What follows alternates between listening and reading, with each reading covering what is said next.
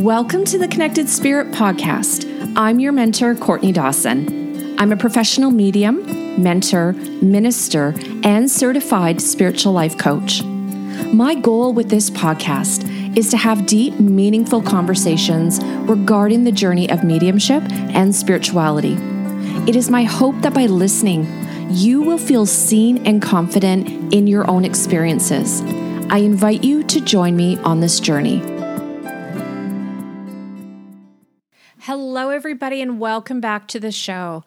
Today, I want to talk to you about something that's been on my mind lately, and that's spiritual imposter syndrome.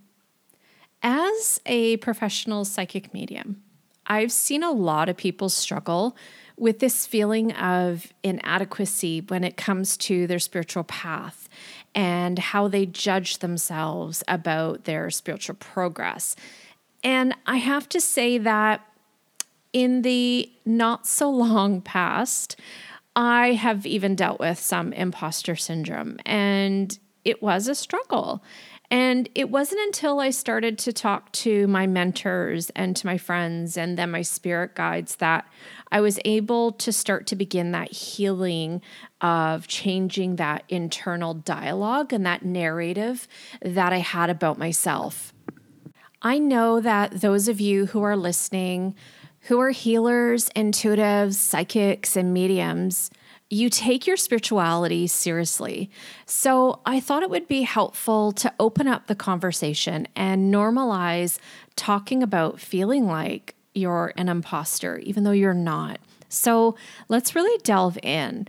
So, being a person who experiences spiritual imposter syndrome, recognize that number one, you're not alone in that.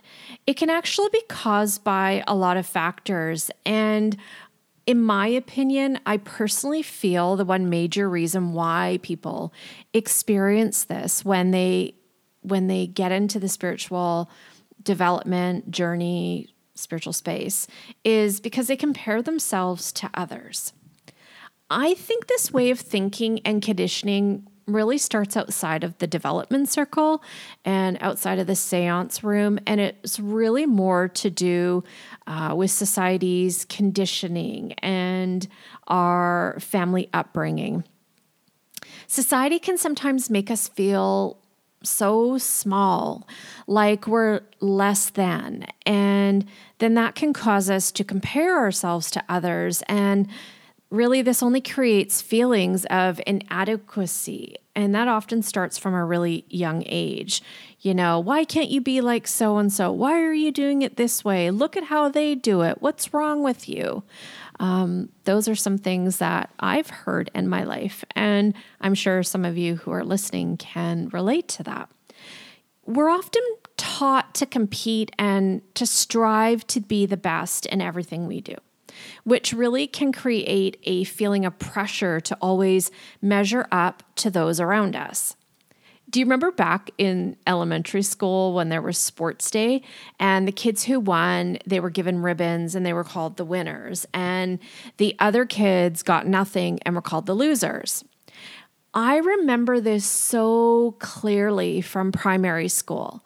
Now, I wouldn't consider myself, you know, back in the day athletic. But there would definitely be feelings of unworthiness because of those situations uh, like that, uh, sports day in school.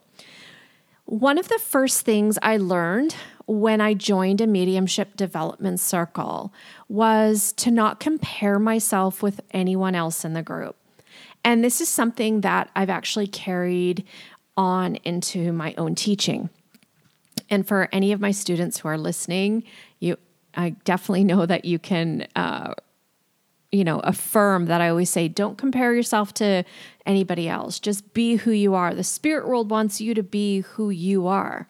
So when we um, create any kind of stress or tension within ourselves, what happens is is that will create a hindrance in your mediumship instead of helping it and when you're comparing yourself to someone you know or you heard about or maybe you've seen them work publicly you're actually lowering your vibration you're closing down your awareness to be able to tune into the world unseen And those mediumistic or psychic powers of awareness, they're not given a fair chance of reaching their fullest potential.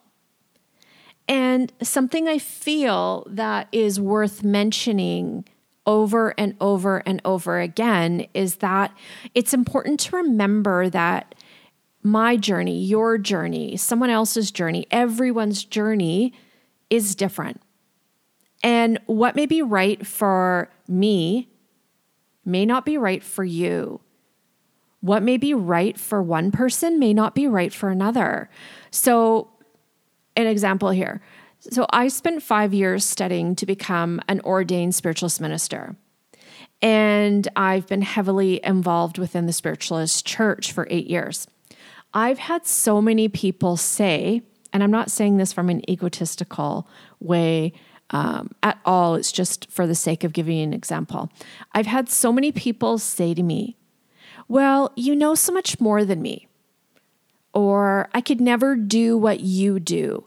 Or look at what you do. I hope I can do that one day. To be honest with you, when I hear comments like that, I don't find it flattering and I rather I feel sad for that person. Sad for that they don't realize that that same potential exists within them. And if they would focus their attention to their inner world and not at what they see in front of them, they would recognize that we share the, the same divine pulse of the Spirit and that they can accomplish anything they set their mind to as well. One of my favorite quotes is from Winston Churchill, and this is something I quote a lot. He, for those of you who don't know who Winston Churchill was, he uh, is a former prime minister to the United Kingdom. And the quote says, Where the mind leads, the man follows. And another quote is, and it's one of my faves, where your attention goes, your energy flows. So essentially, what that means is our thoughts create our reality. Our thoughts are where our focus is at. So, if we focus on our inadequacies, our fears, we're going to create that and it will become our reality. Social media can also amplify a lot of the pressure that we put on ourselves in comparing ourselves to one another. You know, as we see these carefully curated versions of people's lives, and we might feel like we're not measuring up. But here's the thing constantly comparing ourselves to others can be really harmful not only to our self esteem, but to our mental health and our overall well being. It's so important for you, for me, for everyone to cultivate a strong sense of self worth and to recognize our own unique strengths and our qualities. When you are developing your mediumistic powers of awareness, the other world doesn't want a carbon copy of another medium or the most popular medium that you see on social media or on television.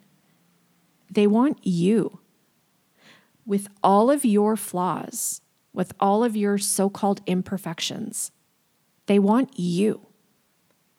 When the spirit world chooses to work with us, they see us for who we truly are all the good, all the not so shiny and bright, and for the potential that is waiting, just waiting to be discovered by your humanness, by your mind. Spirit knows that if we allow ourselves to be in their presence, to feel the power of their unconditional love, that those walls we've built up to protect ourselves, to create this personification of the idea of what society or the the cool kids or the popular people expect us to be that we can discover our inherent nature. Now, not only do I want to talk about imposter syndrome, I want to give you some suggestions and share some tips on how you can actually heal imposter syndrome. So, my first point is I really want you to take some time and acknowledge your achievements. Start by recognizing your accomplishments and skills. Keep a record, maybe have a journal or keep a note in your notepad on your cell phone and record your successes and then look at them regularly. This is such a great tool for helping you see that your achievements are valid and, most importantly, they're well deserved. Number two, I really want you to challenge every single negative thought that you have. When you have a negative thought that arises, challenge that. Challenge them with evidence that contradicts them. And then ask yourself, what is this evidence? What evidence do I have that I am not an imposter? And what have I accomplished that proves my worth? And when you're asking yourself these questions, it's not about what would the answer be from other people. It doesn't matter what other people think about you. It truly only matters what you think and feel about yourself because the one person who you are going to spend the most time with is yourself. The person whose relationship you, that you have with, whom you need to focus the most attention and healing and love and grace with, is the relationship that you have with yourself. Number three, I want you to talk to someone. Share your feelings with someone you trust. Maybe it's a friend or a family member or a mentor just talking to someone can really help you gain perspective and feel less isolated. Number four, take some time and focus on learning and growth. Instead of trying to be perfect, focus on learning and growing and embrace your challenges as opportunities to learn and really develop new things, new skills, new techniques, new ways of thinking, new ways of becoming. Number five, practice self compassion. Be kind and compassionate with yourself. Recognize that everyone is going to make mistakes and that self doubt is really a common experience. There is not one person in this entire world who has not had self doubt, but they have tapped into that inner strength within, that spark of divinity and they have allowed that inner strength to rise to the surface and conquer their fears. And if you look at any of the successful people in the world, they have learned how to work through their fears.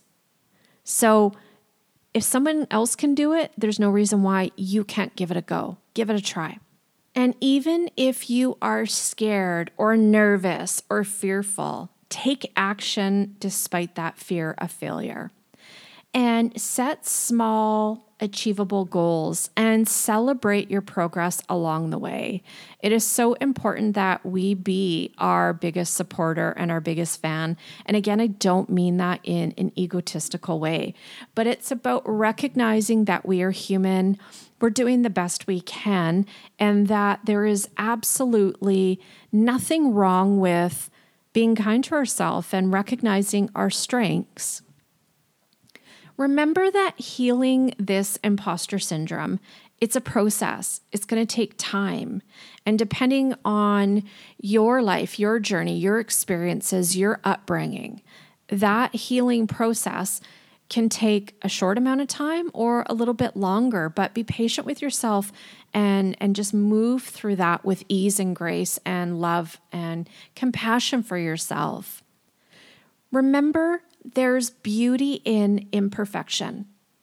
We're all a work in progress, and none of us will ever arrive at perfection. So, my friends, as you're listening today, try not to get too caught up in comparing yourself to others. Instead, focus on what makes you happy and fulfilled and celebrate your own successes and achievements, no matter how big or small they may be. Mediumship development is so much more than learning a series of techniques to create a link with the other world.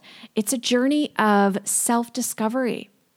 For mediumship to bloom to its fullest heights, you must equally develop the spiritualization of self. And the journey of mediumship and spirituality is all about returning to thyself. Remember, you are worthy and deserving of love and respect, just the way you are. So be kind, compassionate,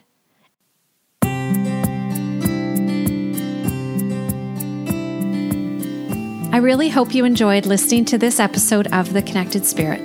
If you did, please leave me a review and a rating wherever you're listening to this podcast.